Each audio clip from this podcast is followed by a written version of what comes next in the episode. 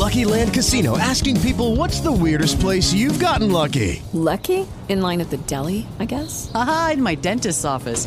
More than once, actually. Do I have to say? Yes, you do. In the car before my kids' P T A meeting. Really? Yes. Excuse me, what's the weirdest place you've gotten lucky? I never win and tell. Well, there you have it. You can get lucky anywhere, playing at Lucky Land Slots dot com. Play for free right now. Are you feeling lucky? No purchase necessary. Void where prohibited by law. eighteen plus. Terms and conditions apply. See website for details.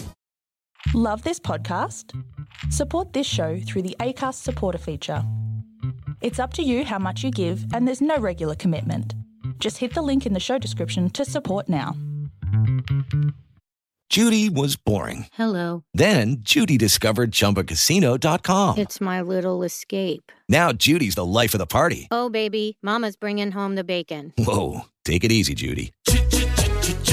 The Chumba life is for everybody. So go to Chumba Casino dot com and play over one hundred casino-style games. Join today and play for free for your chance to redeem some serious prizes. Ch-ch-chumba. Chumba Casino dot com. No purchase necessary. Void where prohibited by law. eighteen plus. Terms and conditions apply. See website for details. Lucky Land Casino asking people, what's the weirdest place you've gotten lucky? Lucky? In line at the deli, I guess? Aha, in my dentist's office. More than once, actually. Do I have to say? Yes, you do. In the car before my kids' P T A meeting. Really? Yes. Excuse me, what's the weirdest place you've gotten lucky? I never win and tell. Well, there you have it. You can get lucky anywhere, playing at Lucky Land Slots dot com. Play for free right now. Are you feeling lucky? No purchase necessary. Void where prohibited by law. eighteen plus. Terms and conditions apply. See website for details. Johnny Carson once interviewed Betty Davis and asked if she had any advice for young starlets wanting to get ahead in Hollywood. She suggested Take Fountain. Fountain Avenue runs parallel to Santa Monica and Sunset Boulevards in Hollywood and is often used to avoid the heavier traffic. And isn't that what we're all after? A smooth run, no hold-ups, not only in traffic but also in life. How do people handle those hold-ups, the rejections? How do they create a life in the entertainment capital of the world? How do they identify and express their uniqueness in a place where hundreds of thousands are hoping to do the same? Welcome to Take Fountain. Compelling stories from passionate people who've made it, are making it, in Hollywood. Writers, comedians, actors, filmmakers. I'll talk to anyone with a story to tell. Welcome to Take Fountain, a podcast of passionate people working on their dreams. Compelling stories from Hollywood. Your host, Ella James. My guest today is Roy Sekoff, uh, the author of Lax Self-Control: True Stories I Waited Until My Parents Died to Tell. But Roy and I actually met about five years ago now. No. No, it was it was it was uh, the spring of two thousand fifteen. You even rem- that's amazing. Yes. So I voiced I voiced something for you for HuffPost Live. Yeah. Um, which you were you were running at that stage. Yes, we did. We well, it was a spin-off of that. It's called HuffPost Show. That, right. And it was basically an hour-long show, kind of like uh, The Daily Show or John yes. Oliver. Yeah. Sort of our our uh, our dipping our toe in the late-night comedy world. Right. Yeah. So my claim to fame was that I was on the same episode as the late Florence Henderson. Yeah, what a what a sweet lady. Right. What a sweet lady. That, that was a, well, that was a great episode. There was some really funny stuff in that. She, yeah. You know, because she she was so good to go. I don't know if you want to talk about this, but she yeah, yeah, yeah. she was so good to go. You know, um, I was laying in bed, and I think this was Thursday morning, mm-hmm. and we did the show live Friday night. Yeah. And I was laying in bed, and I was thinking, man, we've got Florence Henderson. And right at that time, I don't know if you're an American sports fan, but uh, Tom Brady, who's the quarterback of the New England Patriots, there was the big thing called Deflategate. And there was this big thing about whether he had uh, shrunk the size of the footballs that he used in the championship game. It was this big uh, outroar. And he had done a press conference. Uh, that was ridiculous because all he talked about was his balls, and it was just this constant talking about his balls, and it was very, very funny.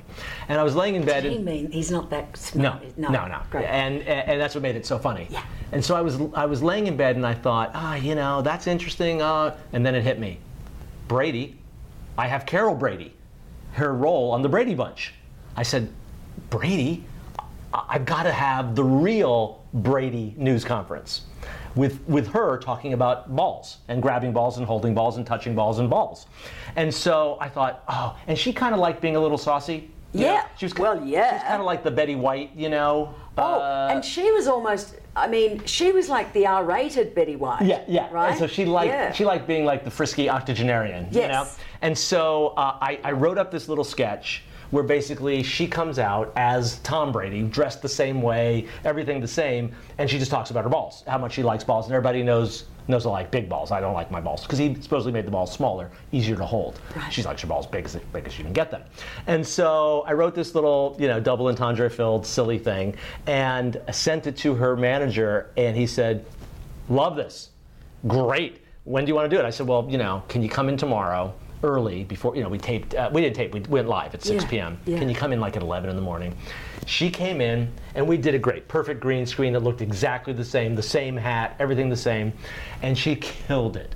And she was so funny, and I just adored her, you know. And then she invited me to come see her the, that night. The next night, she was doing some, you know, Broadway fundraiser. Mm. The average age of the performer was one hundred twelve. You know, it was like all these very, very old Broadway performers. And they were mm, not that great. She killed it. Yeah. She absolutely crushed it. And it just, it, it devastated me when she died, just, you know. Well, it was very, yeah, like it a, was very close within to a that. year. Within a year. Yeah, yeah, absolutely. Yeah, yeah, so sad. She was she was so lovely and so much fun. With your, with your writing, would you characterize yourself, I mean, clearly you are, you're an author now, but would you characterize yourself as a writer from a career perspective? Is that the, the primary have, thing, or what are you? Yeah, what am I? That's what a good question. You? That's a really good what question. What are you having for lunch, and what do you want to do for the rest yeah, of your life? Exactly. The big ones. I can lay it all out. Existential truths coming yeah. at you. Um, no, you know, let's go back. Let's flash back, and we'll bring this question around uh, a, a circuitous route. So, as I mentioned in the book, in the opening of the book, as I talk about what led me to write the book, I, I said that... Uh, while researching some of these stories, I went back and found a trove of, of report cards that my mother had kept. And I found one from nursery school. So when I was like four years old. And the teacher's comment was, "Roy has a delightful sense of humor that is enjoyed by all, including his teacher." Then I found my first grade report card, uh, seven years old, and it said, "Roy enjoys creative writing and should be encouraged to do more." And so if you look at it, by the age of seven, I was a funny writer. Yes. And yet it took me forty years of existential angst to figure out what the hell I should be doing. Are you kidding me? Well, you know, I mean, I always wrote. I yeah. always wrote. But, you know, I didn't I didn't identify myself this way or that way uh, necessarily. I, I started writing poetry very young and got attention for that. Uh, I remember in fifth grade, I was asked to read my poem about uh, racial tolerance in front of the whole school. And uh, then I wrote a poem about the Vietnam War, because I'm a child of the sixties. Yeah. And um, technically, the fifties. I was born in nineteen fifty-nine, but I grew up in the sixties. Yes. And uh, so I wrote a poem about the Vietnam War and got a lot of attention for that. And uh, um, I was actually asked to come and speak at a college creative writing class as a thirteen-year-old, sort of demonstrate creative expression and what they should be doing, you know. Uh, so I, I always did that. And then uh, the, I got a little bit older and discovered performing mm. and sort of went in that direction for a while. Mm. Uh, was that stand-up or acting? Well, this was like early school plays. Okay, right. You know, uh, I remember I got very lucky. I was in a, a drama class. It all started actually in sixth grade when Mister Berchansky, who was my sixth grade teacher, they were having a talent show. And I had no discernible, demonstrable talent. You know, by that I mean I, I couldn't sing. You weren't a singer, I, I, you weren't I a dancer. Yeah. Okay. I, I, I, did, I didn't play any instruments. Yeah. It's not like, oh yeah, I'm gonna do that. I wasn't a gymnast. Uh, but he came up to me and he said, uh, "Sekoff, you never shut up. Maybe we can put that to good use. Do you want to be the M C of the talent show?" So I thought, uh, okay. You know, and so basically I introduced acts and sort of just did shtick in between.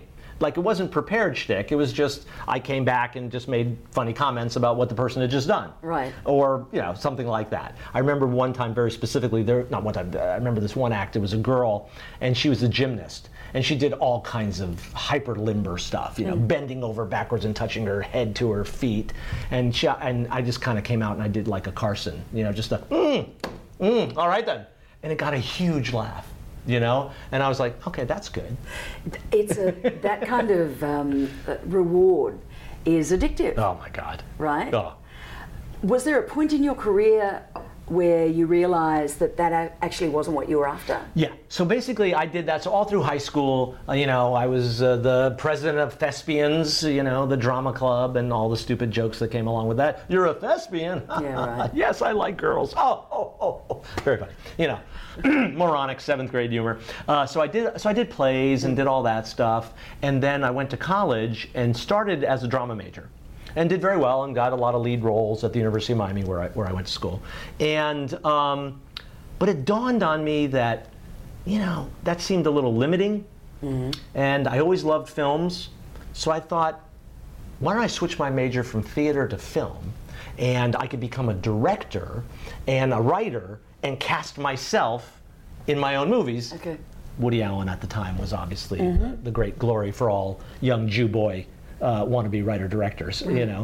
And so uh, he's now been besmirched, but at the time, obviously, Woody Allen, you know, was was the gold standard. Yeah. Uh, so I started taking film, and I loved the freedom, you know, because obviously having come from the theater, you know, you're you're very much limited to one or two sets. Suddenly you could cut, you could end a scene, you could start, you know, so I loved the, the idea of that. So I still was doing that, and I actually moved out to Los Angeles. I'm giving you the long version, but no, I moved I, I moved out to Los Angeles. It's a long interview. Yes. People are in their cars. Yes. Think four oh five. Okay. Oh, you're stuck in traffic. Yeah. I'm, I'm so sorry for you. I feel very bad. We could be like the Californians. Yeah, take the four oh five, dude. No. Uh, don't take the one oh one right. It's yeah. my favorite. I digress. Yes. Go but back. Anyway, so um, I came out here to go to U S C Film School, right. The legendary film school, home of George Lucas and John Milius and all these, you know, mm. uh, movers and shakers of the of the seventies. And um, I was doing that. Didn't love the school. Didn't love the experience there. But was sort of, you know. And then a friend of mine had started a magazine. Uh, sort of a free free giveaway that was sort of half National Lampoon, half Rolling Stone, yep. about comedy. And so he said, uh, you want to help? And I was going to film school. I said, yeah, I'll help. And then I started doing more of that, and I was enjoying the writing of that. And, you know, and then I was actually a, a pretty decent writer. And so they're like, we need somebody to write up this interview with uh, Robin Williams. And they're like, Roy, you should go because you're the best writer. And I was like, okay, so I went and interviewed Robin Williams, hung out with him for a couple days, and started doing the, while I was going to film school, and I decided this was more fun than that. At the same time, I was still trying to do a little acting. I'd done some stand-up, you asked. Uh, I had won a contest in college, the funniest man on campus. Um, because I had never done stand-up, I had yeah. just been an actor, but I loved stand-up, and yes. I loved Pryor and Carlin and Lenny Bruce. You know, they were all seminal performers. So I did some stand-up, uh, and enjoyed it, but you know, I, there's something about that life that didn't appeal to me. Mm-hmm. I saw it. I saw what it was. I saw that it was, you know, you wait all day for your ten minutes uh, at the Comedy Store, at the Improv, if you're lucky. Usually it's some hole in the wall. You know, where are we about cursing? You know, oh, cursing's great. Yeah, so some shithole, you yeah. know, uh, which is actually a deli, and they put a microphone up, and three people stand. That's really what you're doing, you know. But even that, even the Comedy Store, you wait all day, and then you, and then you stay up all night drinking with your buddies, dissecting. It's not conducive to any kind of healthy lifestyle. Exactly. Yeah. And, and you know, and I already had the makings of, you know, deep neuroses and anxiety, so that wasn't going to help me, you know, having come from a deeply neurotic family. So um, uh, yes, that means Jewish. Yes, Jewish. Uh, they're sort of synonymous in some ways. Oh, I think uh, it's I, what you're saying is very common. Have you seen Hannah Gadsby's Nanette on Netflix? No. Okay, you need to watch it, yeah. and then we'll email next okay. week. Okay. It, it you'll it go. Covers ah, this. Yeah. yeah. I've just left stand-up. I mean, public announcement, everyone. um, but I. I'm doing my last comedy show in July uh, because she wraps everything up into a tight little bow yeah. as to as to the self-deprecation, the self-humiliation, the point of comedy, at what point, that whole uh, getting your therapy by being yeah. on stage, yeah. and you just think, yeah. oh, you know what, no. And I was also, I had the arrogance of youth, which, you know, screwed me up in a, in a number of ways. And one of the ways was that I was delusional enough to believe that show business was a meritocracy. Um, so I thought, you know what, I'll just do good work, and my good work will lead to my success. Yeah. I, 'cause I never, and you're a white male. Well, what well, could go wrong? Well, I never really thought about, well, we didn't have, Nobody did we didn't have the idea days. of privilege in those days, no, you know? No, I know. And in fact, I actually found it to be a detriment in some ways. Yeah. But, but I'm obviously wildly privileged in every way you could possibly imagine, you know, just being born uh, in America. you know, just being born in this century, just being born to parents who, you know, all, every, every everything. So I'm not, Absolutely. I'm no sad violins for Roy Sekoff at all. But, you know, as George Carlin talks about in some of his earlier uh, bits uh, as a comedian, you know, minority cultures or niche cultures give you something very interesting to talk about, as opposed to the same shit that, you know, I mean, how many funny Jewish guys are there? Oh, none. What a breakthrough. You're the first one we've ever seen, Roy Sekoff. You know what I mean? So, I mean, I, and, you know, I mean, Chris Rock, fantastic. He's certainly in the top ten of all time, mm. right? Mm. But he gets a lot of mileage out of his rhythm, which is a very uh, preacher, churchy rhythm, you know? When he's stalking around the stage mm. and he's pacing back and forth and he's sort of testifying in some ways, you know? When he's doing his famous bit about O J, you know? I'm not saying that it's okay that he killed her, but I understand it. It's a very specific rhythm. I couldn't do that rhythm, right? That would be not only wildly be inappropriate, inappropriate yep. but, but, and so. But it also wasn't uniquely you. Well, correct. And to find your authenticity. It's very hard. Is the meaning of life, ladies and gentlemen, yes. but yeah. So it's very hard, you know? Yeah. Uh, but so Carlin talks about that. You know, he, mm-hmm. there, there was a period where he felt like he was black, uh, you know, and, and was on the streets with the guys. He liked doing the dozens and was much more interesting than his sort of Irish, you know, family background. Mm-hmm. So mm-hmm. for me, I, I, I felt that, you know, not that I'm Zelig, but I felt like I liked to fall in, like I grew up in a great melting pot, place and time. Miami, Florida in the seventies, mm. sixties and seventies. Uh, I went to a great melting pot high school, which drew from all these different areas of the town. So we had the um, Cubans who had settled sort of in Calle Ocho, uh, who had come over, you know, in the first wave. And then we had the African Americans who sort of settled around Coconut Grove. We had the old money WASP people from the old money Gables. We had the Nouveau, nouveau riche Jews, and they all went to the same school. Mm. So in seventh grade, I had gone, not intentionally, but this was just the state of affairs in the sixties. It was a, it was a segregated school. They all were, right? Every school was segregated. Um, uh, that's just the way it was. There was no integration at the time. This was early sixties, mid sixties. Yeah. And then right around fourth grade, we integrated. And, uh, you know. I, I'm, I am struggling to believe that I'm with somebody of my age who lived through that.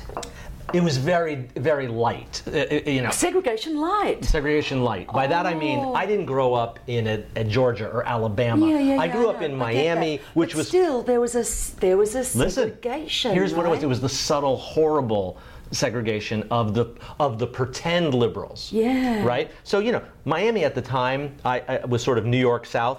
The rest of the state wasn't. The rest of the state was very southern, rednecky. But Miami was, uh, you know, a lot of snowbirds who had moved mm. down. It was Gloria Estefan. No, that was later. Oh, sorry. This is sixties. No, Gloria. Gloria was Gloria was just a, a twinkle in her parents' eye.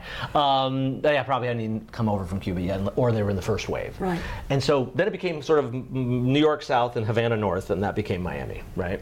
But um, yeah, so it was segregated. And then fourth grade, we integrated uh, the school. You know, some African Americans came in. And then in seventh grade, when I moved to junior high, our designated junior high was sort of, I don't want to use the word inner city, but it was in, uh, uh, you know, sort of the African American part of town. Mm-hmm. So, you know, it would be considered um, that. Urban, is that the word?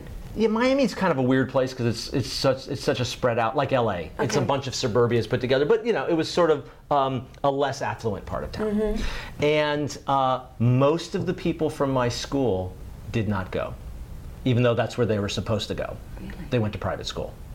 Now, I would say ninety percent of the students from my elementary school did not go to George Washington Carver Junior High, which is where we were supposed to go in seventh grade. And what was um, that like for you? Well, my parents are were, uh, as you say, they're they're, they're dead now. So that's why so I, I waited. Say to, whatever I like. No, because that's why I wrote the book. I'm actually here for a how-to, so go on. Yeah.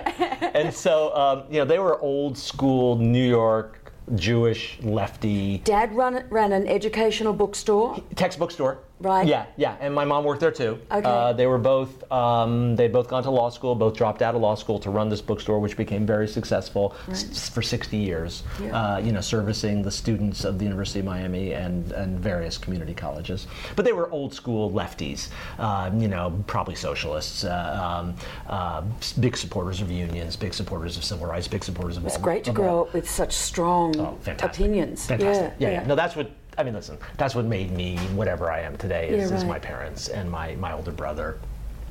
You know, they're all really smart people.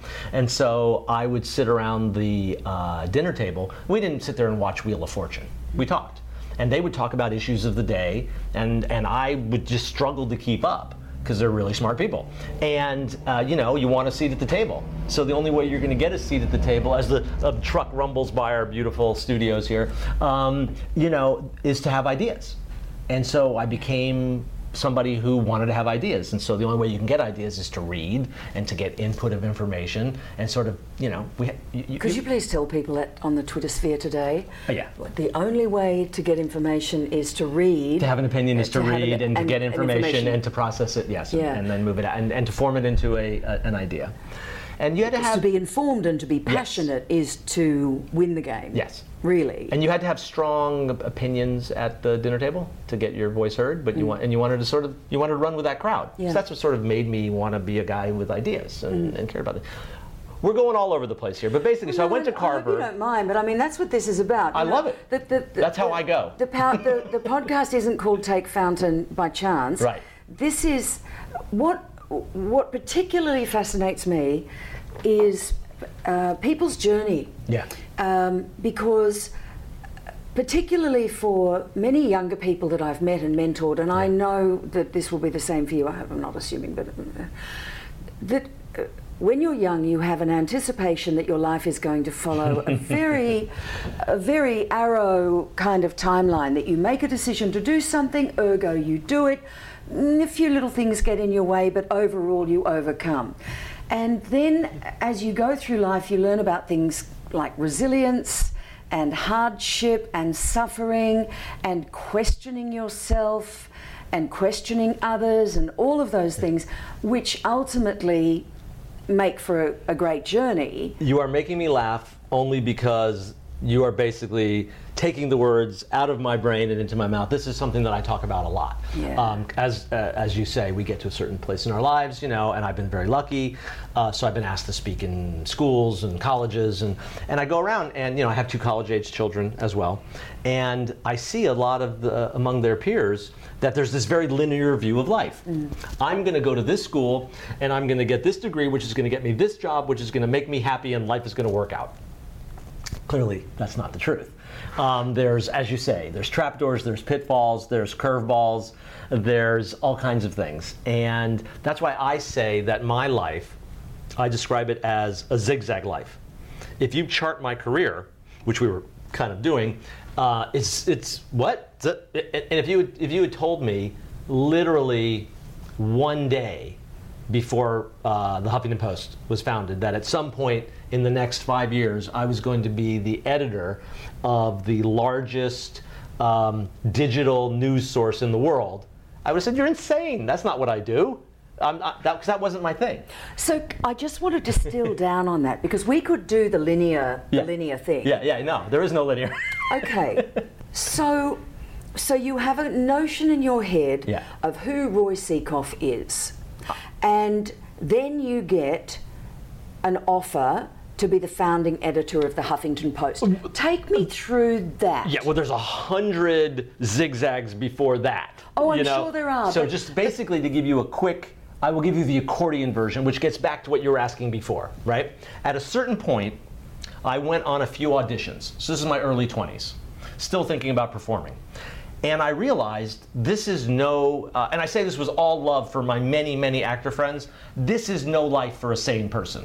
You know, this is not a life for a sane person, because you are judged on the most harsh physical appearance terms on a daily basis, right? It's not like, hey, you know, you're not right for the part. It's like, you're not pretty enough. You're not handsome enough. Your nose is too big. You need to gain some weight and fix your teeth. And you get that fucking every day. This is not a good thing for your sanity, right? And so I realized, hey, I still wanted to be a performer, but I thought, this is not the way I'm going to do this. I'm going to create my own shit. I'm going to write my own scripts. I'm going to direct my own things. I'm going to put myself in it. So and this I, is still thirty years ago. Yeah, this is... Because this, they talk a lot about producing your own content now, but this is thirty years thirty-five ago. thirty-five years ago, yeah, yeah, okay. Yeah. And so so I was like, okay, I got smart. I'm, I'm not going to do that. Mm. At least when you're writing, you're still being judged, but it's one step removed. We hate your script. It's not, we hate you. You know? So I decided performing wasn't for me. And so I started writing, and... that took on many forms. Uh, I fell into being a freelance journalist for a while. I became a producer at the network that eventually became E. Uh, you know, got into video producing, which was sort of part of why I went to film school. I still liked all that visual stuff and editing. And um, then I decided to become a screenwriter. And so I had a career as a screenwriter for eight years, and it was a very, you know, good uh, middle class Uh, um, career as a screenwriter. In your book, you talk about um, a script that you pitched to Seinfeld. No, that it, it seems like that, but that actually wasn't what what happened. Um, uh, I, I think I know what you're talking about. You're talking about the script that I put in there? Yeah. Yeah. Yeah. Yes. I never actually pitched it. I just wrote it. Um, yeah. Uh, what happened was, one of the stories in the in the book is about uh, me. Um, figuring out what to do with my father's porn collection after he dies. Yes. And it reminded me of a thing that had happened to me when a friend of mine, who shall remain nameless, to protect the innocent and the guilty, was having his girlfriend move in with him. And he said, I gotta get rid of my porn, but I don't want to throw it away. Can I give it to you to hold in case it doesn't work out with the girl? The keeper she, of the porn. The keeper of the collection, right. So I thought this was really funny. And coming on the heels of the, the the very famous Seinfeld masturbation episode, The Contest, which is one of the most famous Seinfeld episodes ever, where they're, you know, having the contest, I thought, well, this is right in the same wheelhouse, right? What if some guy, like my friend, asks Jerry to keep his porn collection? But of course, it's much better than the shit that the guy gave me. This is like this is like a genius porn yep, collection. Yep, yep. So I wrote an episode of Seinfeld, a spec, a spec script called uh, Keeper of the Collection. Okay. Uh, but I never showed it to anybody because that was what I was doing in those days. I was doing a lot of things that I never showed to people. Um, so screenwriter for eight years. Screenwriters for eight years, and that was, you know, uh, frustrating as hell because nothing got made. And so uh, I felt like an architect. What were you living off at that stage? Oh, no, I was making a lot of money. It just never got made. Really? Oh, you know, there's the development world. Yeah. So I was getting paid quite well, um, but nothing was getting made. So it's like an architect who only does blueprints. Oh. They never make your b- building. That must be soul destroying. It very is. They, they, Did you have those conversations with yourself often that was like, what am I doing? You mean... every day? Yeah. Every morning? Yeah. Every night? Existential dread? Yes, constantly. Like, what the hell am I doing? Is this what I should be doing? And that's, you know, it's a soul sapping. And I went, I, I became progressively dumber over the course of the eight years by, by you know, because you, you meet executives and they say things like, we get it, but they won't get it. You know, flyover country, the middle America. Oh, you know, don't, the, I hate it. It's yeah. the they. Yeah, yeah. Well, yeah. So, um, I want to put them on a bus and send them out to realize that they're just like us. Yes. And so my first script was really smart, and it was a biting social satire like Network. Right. And, uh, and by the end, I was writing the stupidest, most moronic stuff possible, uh, because that's what the... That's what, what they were asking they for. Wanted, so, you know, yeah. at, at that time, American Pie had just been a big hit. You know, some guy fucking a pie, and I was like, hey, I could I could have him fuck a Danish or something. You know, whatever. I, you know, so I was writing really stupid yeah. shit because that's what that's what the business brings you to. You offer them good stuff, and they go, we don't want that, but here's this really stupid thing. Would you do that? And so I got progressively dumber and more frustrated. And uh, long story short, I kind of hit a uh, uh, not a wall. But a, a little, um, a dip. There was a dip in my career, brought on by myself. Uh, the, the, and by this stage, you would have been married with one or two? One, yes. Yeah. So okay. What had happened was I had gotten married, and we had had our first child, and I loved it. Absolutely adored it, uh, and I just was really enjoying being a dad. And what happened was, as show business being this wonderful, magical, fucked up thing that it is, I got paid for two things I didn't have to do. Okay, so this is because when you are a screenwriter, you often get step deals. Okay. So you do you, you owe them three drafts, or you owe them two drafts and a polish, or something like that. Yeah. So on one of them, the executive got fired, and nobody there wanted to work on the project anymore. So they paid me for the because I had the contract, so they just paid me the, for the second draft, which I didn't have to do. And then there was another one where I was working with a, an actor, and the actor's movie bombed, and they didn't want to be in business with the actor anymore, so they paid me for that. So I had a nice chunk of change, mm. and I said, you know what? Fuck all this. I'm going to take a break, and I'm just going to hang out with my wife and kid and adore this wonderful time that's never going to be back again, you know? So I took a year off, and I didn't, like, do nothing, but I didn't really. Like, I, I wrote treatments, or I wrote ideas or outlines. And, and, of course, the headspace of that is this. In hindsight, we know it's a year off. Yeah. But at the time, it's not, it's, it can be an uncertain length or...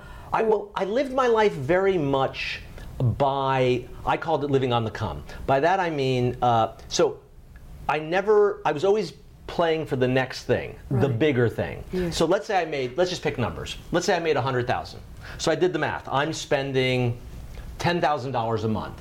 So I've just bought myself ten months of living and trying to roll the dice of course. on yeah. the big thing, mm-hmm. right? Uh, the big spec script that's going to sell for a million dollars and change my life, or whatever the thing is. Because that's there. Right. right. Well, that's what. That, well, that's the truth of this town. Yeah. This town doesn't live off the people who actually do stuff. This town lives off the dreamers.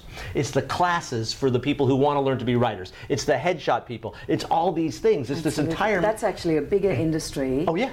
Than anything else that's and they're dangling and they're oh, that's why in some ways Variety loved it, but at the time Variety was like sort of like your dealer, your junkie. Hello, it is Ryan, and we could all use an extra bright spot in our day, couldn't we? Just to make up for things like sitting in traffic, doing the dishes, counting your steps, you know, all the mundane stuff. That is why I'm such a big fan of Chumba Casino. Chumba Casino has all your favorite social casino style games that you can play for free anytime, anywhere, with daily bonuses. That should brighten your day a little. Actually, a lot. So sign up now at chumba casino dot com. That's chumba casino dot com. No purchase necessary. V G W Group. Void where prohibited by law. See terms and conditions. eighteen plus. The dealer that was injecting in your veins, because you'd wake up and you'd read, unknown sells script for a million dollars, and you go, well, that could be me. And this was the spec. Why not me? Right. And this All was the spec script. Give me a fridge magnet. Yes. And this was the spec script era, yeah. where you know people were rolling the dice. Shane Black was selling scripts for two million dollars. Joe Esterhaus was selling scripts for three, four million dollars. You know, mm-hmm. and it was like mm-hmm. this was this was the game. You know, and so that's how I looked at it. And I was always doing things like that. Came close a couple times. Had you know had a guy on the phone. You know, if so and so wants to do it, I'll give you two million dollars. Oh, my God. And then so-and-so didn't want to do it. He picked something else, and somebody oh. else got the two million dollars, you know. Once once again, I thought it was a meritocracy. It's not. This I is, know, but this is when you're writing down lines, like one hundred lines. I'm lucky I don't take drugs. Yes. I'm lucky I don't take drugs. Right? and, and, and you realize, you know, what a, you know, what you realize, and this, we, this is what became ultimately very frustrating to me, was it's an incredibly subjective arena, right? I mean, there's no... This script, that script, there's no objective reality to say this is better than that. It's, did you make a decision to move away from it, or did an opportunity to present itself right. that did that for so you? So what happened was, I always compared it to, I wanted to be a runner who raced against five other guys and the fastest guy won, as opposed to an ice skater where the Russian judge kept giving me a three. You know, it's like, well, well that's not... That's subjective. It's not objectively who's the fastest. It's who had the artistic interpretation that you, for whatever reason, judged better. Right. Okay, that's the problem that's with really this cool. this business, right? So, at, so after my year, I, as a screenwriter, I had always done one of two things. So you go out and you pitch, right? And they either buy the pitch, which you then write, or they go, you know what, we don't really like that pitch, but we've got this piece of crap that we've already paid for that we would like you to rewrite and make better. And so that was my career. I would do one of these and one of those. And for eight years, that's what I did. I rewrote scripts, I, re- I pitched original ideas, and, and you know, that's how it worked. And it was always quite good, and I would try to write something for myself, and then if I needed the money or the job, I would take a rewrite job, you know. You're listening to Take Fountain with Ella James. Well, after I came back from my year off, the business had changed without me knowing it. And the middle class had sort of been uh, decimated. They were still willing to pay the top dog a million dollars a week because he'd won an Academy Award, so you can't be wrong if you say yes to that. Or the kid just coming out of film school, seventy-five thousand dollars. But my quote was around two hundred thousand dollars, and they were like, why would we give him two hundred? He hasn't gotten anything made, right? And so I came out there pitching again, better stuff than I'd pitched before, stuff that absolutely would have sold the year before, and nothing. And not only was I not selling it, I wasn't getting the, hey, we don't want that, but how about this? Right. And that lasted for like four or five months. That's scary. And I started going, hey, that's kind of different. And uh, adding jeopardy to our little drama, my wife was pregnant with our second child. And so we were getting towards the end of my health care. You'd hit your inciting incident. Yes. And I needed a job. Right. And um, we were about eight months pregnant at this point, and uh, I thought, man, I really need a job. So in between this, I'd worked with a bunch of guys. I worked on a T V show called T V Nation with Michael Moore. Michael Moore. Mm-hmm. And fantastic experience. And all my buddies had gone out and got jobs and been working at great places. And many of them were telling me, come work with us, you know. But I liked being a screenwriter. I liked working at home mm. as opposed to being in an office. And you know. But at the time, I needed a job. And they said, hey, you know what? One of them was working for Bill Maher. He said, hey, you know, you should come work with, you know, work with Bill. So I said, okay. So I went in and I met them, and they were like, hey, that's great. Um, we want to hire you. You can start in six weeks. I said, no, I need a job now. I kind of pushed it to the end here. You know, I, and they said, well, we have two guys, and we're not going to renew their contract, but we have a salary cap. This is it. When they go, you can come in. Right. I said, dude, I, I need some. I need some money. My wife's going to have a baby. And uh, they said, well, Ariana Huffington has a project that she would like some help with from a comedy writer and smart person who knows politics and blah, blah, blah. You seem to fit that bill. How would you like to do that? And I said, I don't, I don't think I'd like that. Um, because at the time, I didn't know her. And all I knew was, you know, her husband's Senate run. And so uh, I saw her in a certain way because I didn't know her. Yeah, we all put people in little boxes. Of course we do. It's boxes. Easier to assume. Yeah. And and I'll hold my finger and make a memory of that. Go on. Yeah. So anyway, uh, I went and met Ariana, and she is the most charming person, and she's just delightful. And we had a two-hour conversation, nothing to do with the project. We talked about her kids. We talked about my kids. We talked about life. We talked about the world. And at the end of two hours, she said, "I think this will work." And I said, "What will work? I don't even know what we're talking about." And she offered me, you know, a, basically an eight-week job to help with this project called the Shadow Conventions, which were uh, alternate conventions that were going to be run concurrent to the real political conventions, right. The Democrats and the Republicans. And it was a cool project. And during the day, there was speeches and panels and all this. And at night, there wanted to be an entertainment component with satire and music and stand-up. And that's what I was going to sort of write and produce. And um, And so I said, oh, okay, let me think about it. And I, it's like in a movie. I walked out of her house, and the phone rang uh, in my pocket, the cell phone. This was a long time ago, so it was a flip phone. I opened the phone, and it was Bill Maher's uh, team, and they said, look, we're going to get rid of the guys. You can start Monday. So I was like, hmm, can I think about it over the weekend? And the thing about working with Ariana was I could work at home. And I wanted to be there sort of for the last month of the pregnancy to help with my son and to, you know, help my wife through the, the final stages of the pregnancy, whereas I would have to have been in an office, a new job, a new office, new hours. People. People. Never being there, you know, yeah. Never being home. And I thought, you know what? I'm going to roll the dice. So I called up Ariana and I said, look, make it twelve weeks, because it was an eight-week thing. Make it twelve weeks. Get me through having the baby and all that, and I'll do it. She said, okay. And that twelve weeks turned into seventeen years. And that's how you became the founding editor. Well, that's how I became Ariana's uh, partner in crime. Okay. And then, you know, Ariana's one of the great pot stirrers, you know, that I've ever met. Right. She's got stuff going. She's very dynamic. She's got five or six things happening. And so I kind of just, after the twelve weeks, she said, you know, we liked each other. She liked working with me. I liked working with her. She had ten other things going on. And she said, you just want to keep doing it? Yeah. And I was like, yeah. Because after all those years of showbiz, committees, morons, people saying, you know, we get it, but they won't. Ariana was the opposite. She was like, be as smart as you could possibly be, you know? If I wrote a joke, wow. yeah, if I wrote a joke for her that, you know, because she made all these appearances and she was on T V shows all the time, you know, so I'd write lines for her and stuff yeah. like that. And I'd go, hey, look, five percent of the people are going to get this joke, but those five percent are going to fucking love it. She'd go, great, let's do the joke, you know? Right. She loved that. Be as smart as you can be, the, be the best you you can be. You use all of your brain, not small parts of your brain. No, fi, no, no pie fucking, you know, necessary, you know. Yeah. So I was like digging this, and so I only had to please one person, not a committee of people. Plus, uh, in retrospect, and I say this without any, uh, I don't mean it negatively, I went a little crazy. Because in that first six months where I was working with Ariana, uh, we had our second child.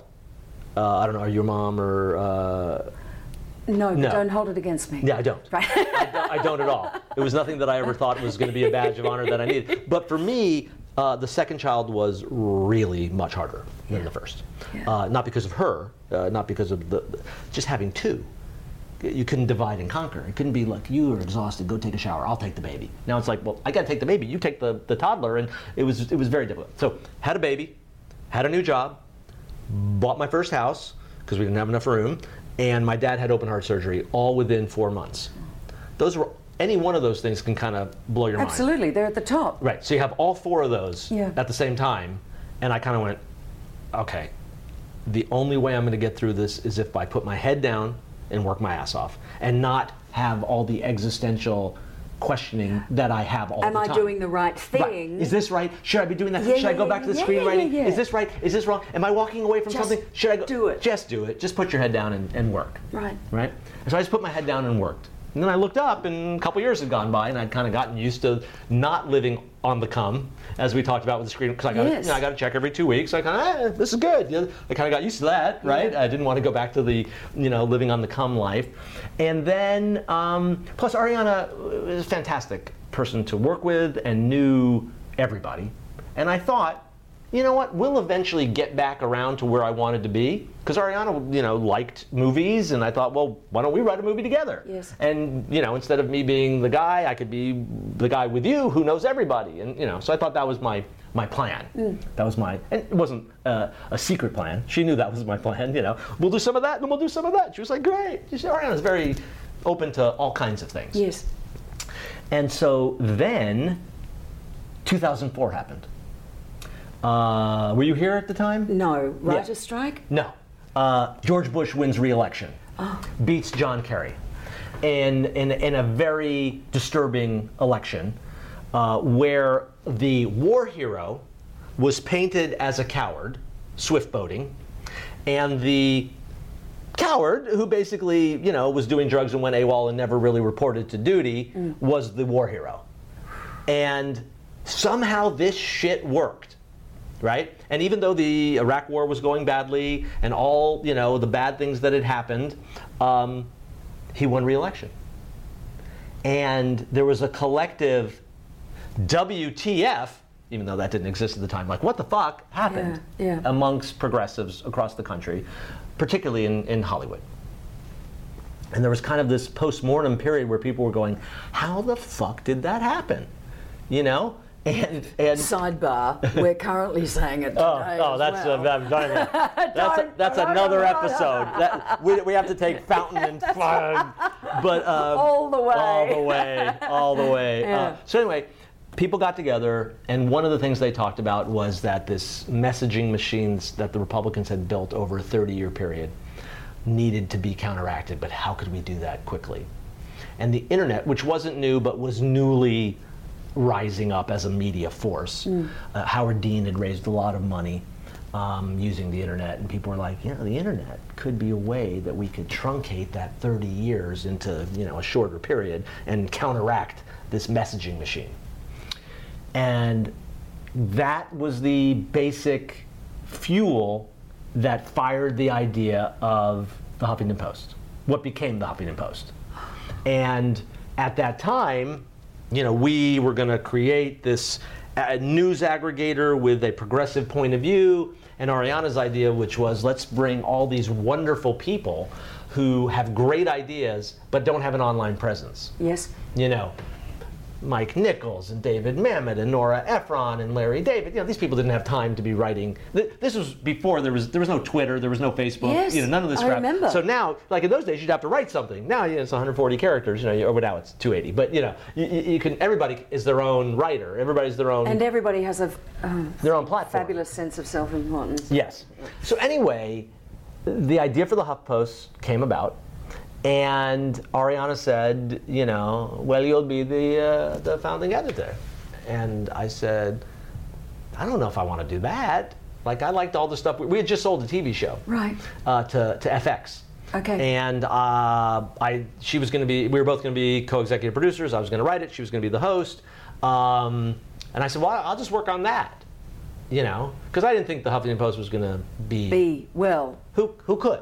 Who could have known? And so I said, yeah, you go do that, I'll do the other thing, we'll meet in the middle. You know, she said, no, no, no, no, this is what we're doing, and you'll be the editor, and that's what you're going to do. And I said, I don't want to. And she said, uh, that's okay, uh, you know, I'm going to do it, you're going to do it with me, and that's what we're going to do. And I said, okay.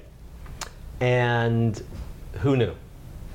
Right? Yeah. So it was basically four of us, and we started it four people in Ariana's living room. And uh, when I left, it was like eight hundred people in sixteen countries, and most amazing journey, most amazing ride uh, of my life. Fantastic, and and uh, you know, super empowering, and and not, that's the short version. The the long version was it was a lot of hard work. We busted our ass. We worked at eighteen hours a day, many, many, many, many days.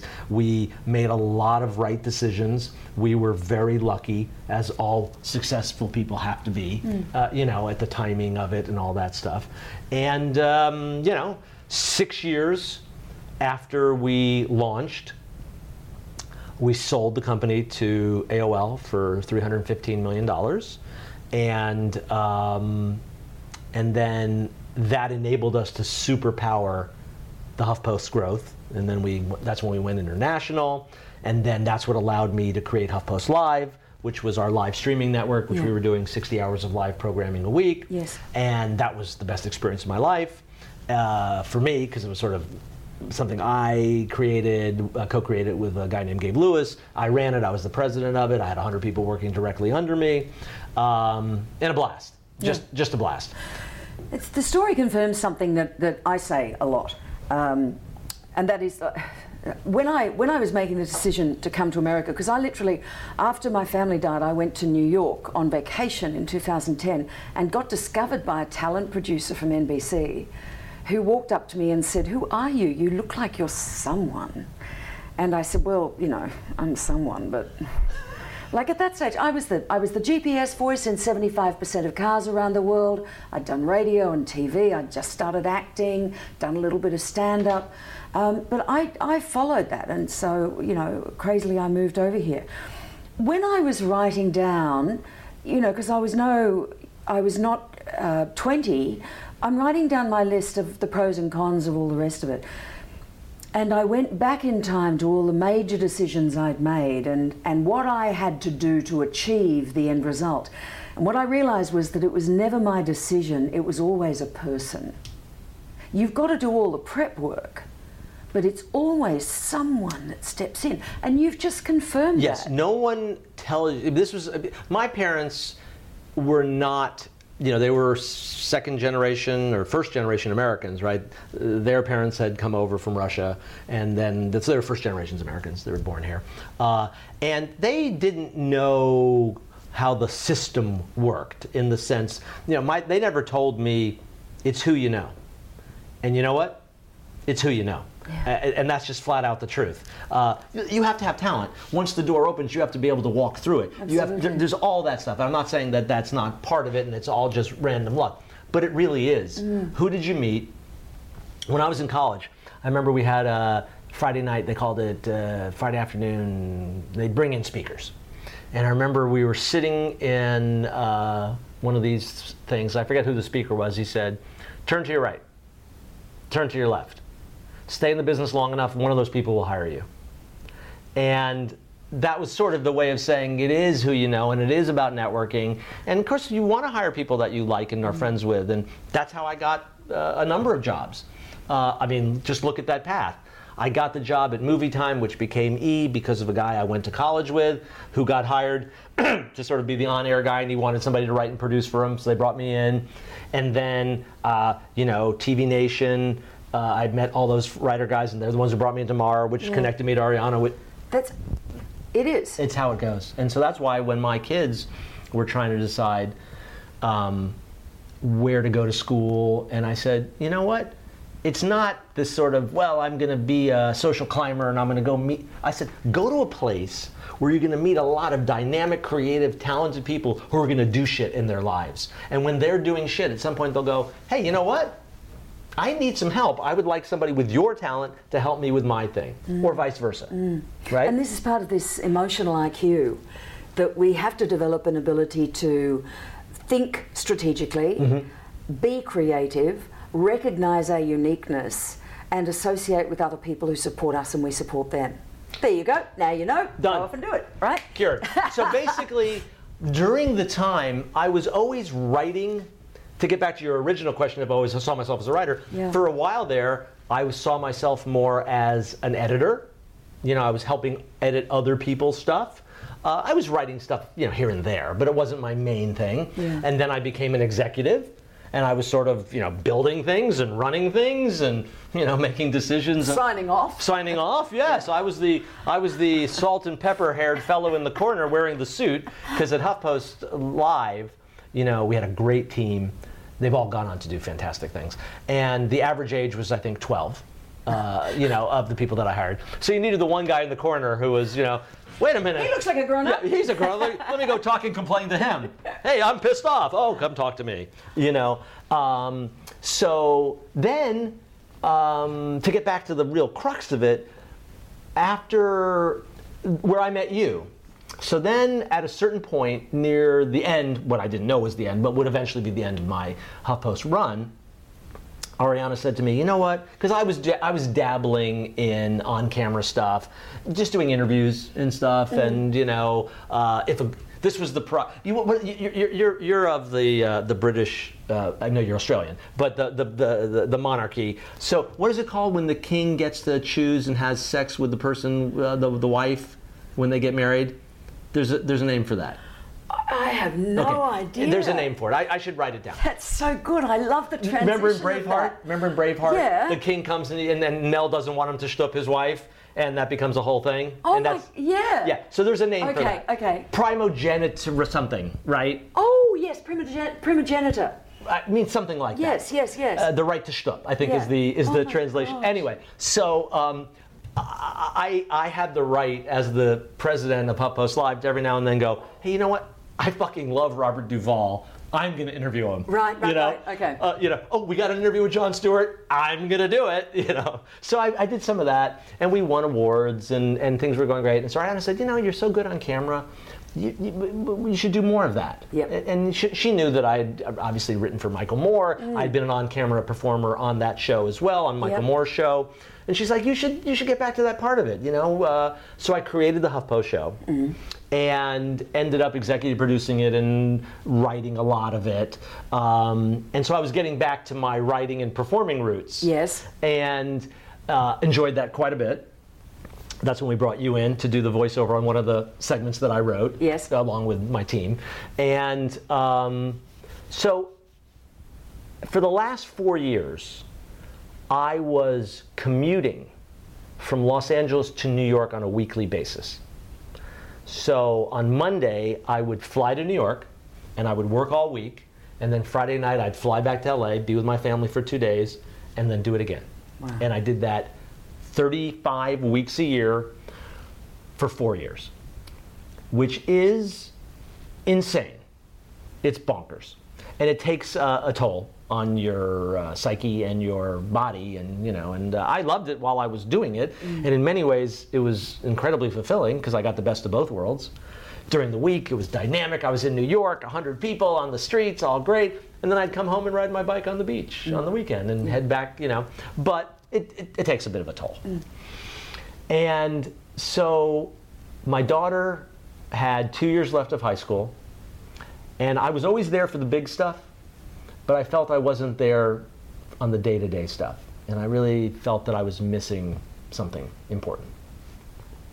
And so I decided to pull the ripcord, and after seventeen years with Ariana and eleven years with HuffPost, tremendously successful, mm. really great, I decided to just take the leap into the unknown and stop abusing my body. Uh, I could tell you the long story, but basically two things happened. One, I went to my doctor for a checkup. He said, "You're in fantastic shape, but I would like you to stop flying so much and, you know, get your circadian rhythms on something that was a, a little bit normal." And I said, "Well, you know, I'm thinking of taking a year off. What do you think of that?" He goes, "Could you do that?" And I said, "I think I could." He goes, "Well, here's my professional opinion. Why the fuck would you not do that?" And I said, "Okay." Uh, and then the other thing was I, uh, I had an experience where I drove my daughter to school one day, which I rarely did because I wasn't here during the week that often. And we had this wonderful conversation in the car. She was stressed about something. I gave her some fatherly advice. It actually helped. She felt a lot better about things. She got out of the car and said, "Dad, I'm so so glad that you were here this morning. You really helped me a lot." And she got out of the car and I just started crying. "I'm gonna start crying now." And she started crying, and I just thought, I can't miss these things. Like, I'm here for the big stuff, but I'm missing these little moments, and I, I'm never gonna get that back. So that's when I decided to leave. Your life is in such shiny color. Do you know that? Please, pray, pray tell. I'd like to hear more. Well, I don't know. We're kind of running out of time, but you know, there's this thing that you don't um, you don't hide from anything, and you've had these moments. Many people, and like you, I must have interviewed a hundred thousand people in my in my working life. And that's not even counting the people at Ralph's that I talk to. Of course, important. Right? But many people, it's very easy in hindsight to create a narrative that fits their current existence. I can pick those people apart for their lack of authenticity in a heartbeat, and I, when I'm producing my own shows, I won't have them on the show because nobody wants that. Nobody wants somebody who's come up with a fridge magnet of their life and wants to inspire people. Your story is the shiny, colourful thing that people take something away from, because you can, this is going to be a listen twice podcast, I think, because it's so easy to identify where you had a fork in the road and you took it. The fork, both forks. You went, you know, and that's so exciting. As we are running out of time, um, the book is hysterical. Um, there are so many funny things in it that I wanted to talk about today, but stuff it, you just have to buy the book, um, which is called... It's called Lax Self-Control, True Stories I Waited Until My Parents Died to Tell. We're going to have a link on the page so that people can buy it. Great. Internationally, because we have an international audience, where does one... Amazon, okay. You know, all Amazon all across the globe, okay. uh, is the best place. Okay. It's available in hardback, paperback, Kindle, and audiobook. And I took, I took a, a, you know, I pictured you in my mind as I did the audiobook myself. Oh, oh yes. That's wonderful. I, re- I recorded it. And uh, that oh, was for a minute there. I thought you were going to offer me a job. Well, you know, it would have been great. You're you're my second. You're my second choice. It's not your book. But I, I I just thought, you know, because here's the thing. These are all true stories from my life, mm. and that I don't know if we're all, all out of time, but that's why when I took a year off, flashing back to that other year, I took a year off, hung out with my daughter, worked out, got sane again. Not that, you know, I, I, I'd gotten a little crazy, just as just li- life. Just moved off the rough edges. Moved off the rough edges. Didn't do anything. No creative work on purpose. I felt I needed to remove myself from those eleven years at HuffPost and seventeen years. Who was I outside of that? So I did nothing. Even if a creative idea came into my head, I, I banished it. Right. Not going to do it. And after a year, I decided, you know what? I'm a creative fella, and I'd like to kind of get back to that. And I had no idea what I wanted to do. Mm. And so I thought, you know, there's always those funny stories that you tell over beers or at night, and you know, with, you meet somebody new and you're telling each other the funny things, and you know, and I thought, well, I've told those. I've sort of told those over the years, so in that way I've edited them and polished them like you do a stand-up act, and you know where the laugh is, you know where the laugh's not, so you, you know, cut that crap out, that didn't work, you know, and punch that part up. And so I thought, if I start with that, since I've already told those stories, let's see what they're like when I write them on paper. Right. And maybe through that process I will discover my voice. And who my voice was outside of HuffPost, because I'd spelt them so many years. Mm. And so that's what I did. I started writing, and it just poured out of me. It was like a dam being bust, burst, you know, because I had not done anything for a year. And I just was on fire. And I was just writing all the time, desperately trying to keep up with my brain, which was like the synapses were firing left and right. So I was just trying to have my fingers keep up with it. And I like writing. I actually like the process of writing. Many people don't. You know, there's a famous expression, you know, uh, I hate writing, I love having written. But I actually like the process of playing with words mm. and sentences and mm. evocative images. And so that's what this book is, really. It was really, this poured out of me, and I had two goals. And I think it relates back to what you were saying, and I appreciate what you said. Um, one was, I wanted to be as funny as I was capable of being, because I just wanted to be funny. Mm. I think we need a lot of that in this world, yeah. you know? Um, I thought it was really something that we we all need more of, is laughs. And be as honest as possible. Mm. That's something else we need. They're the two things that struck me. Yeah. You've achieved it. I hope you sell a gazillion copies. I, I, I so appreciate that, and I've enjoyed talking with you very much. Thank you, Roy Sekoff. Absolutely. Go and buy the book. The link is going to be on the page. Fantastic. You've been listening to Take Fountain with Ella James. For more, like us on Facebook and follow us on Twitter. You can subscribe to the podcast at Audio Boom, Stitcher, iTunes, or your favorite podcasting app. This has been another quality podcast production from Bytes dot com.